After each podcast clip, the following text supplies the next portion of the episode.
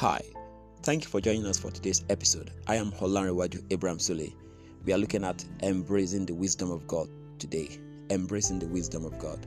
We take our Bible text from the book of Proverbs, chapter 8, from verse 6 to 11.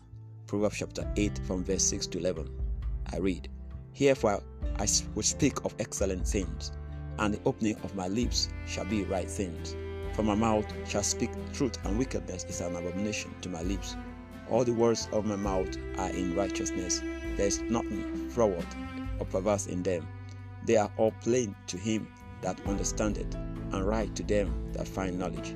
Receive my instruction, and not silver, and knowledge rather than choice gold. For wisdom is better than rubies, and all the things that may be desired are not to be compared to it. Shall we pray? Father, we pray that you Open up your word to us. Help us to understand. Help us to know your word.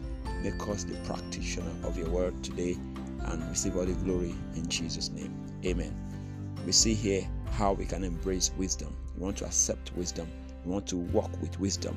We want to pattern our life in the ways of wisdom. To the believer, I want to believe you've given your life to Christ. I want to believe you have accepted Jesus Christ as your Lord and personal Savior.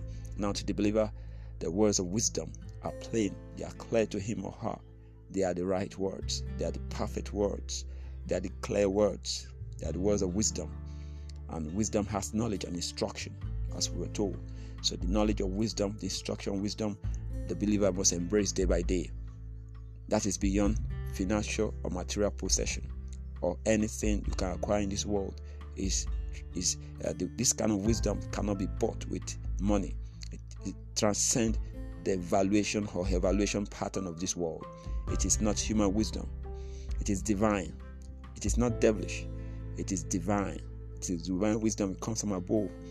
And to let you understand this, Jesus is the perfect wisdom of God. Jesus is the perfect wisdom of God. Embrace Jesus, then you embrace the perfect wisdom of God. Join us in the next episode and you shall be blessed. Have a great day. Thank you.